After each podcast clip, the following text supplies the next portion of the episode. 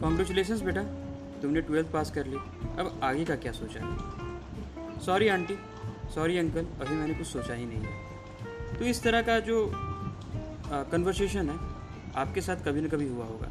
अगर आपके साथ नहीं हुआ है तो आपके किसी जानने वालों के साथ हुआ होगा। तो इस पॉडकास्ट में हम लोग इसी कन्वर्सेशन का आंसर ढूंढेंगे कि आखिर क्या करना है, क्या नहीं करना है। और सबसे बड़ी बात है कि पहचानना कैसे है कि हमें क्या करना है।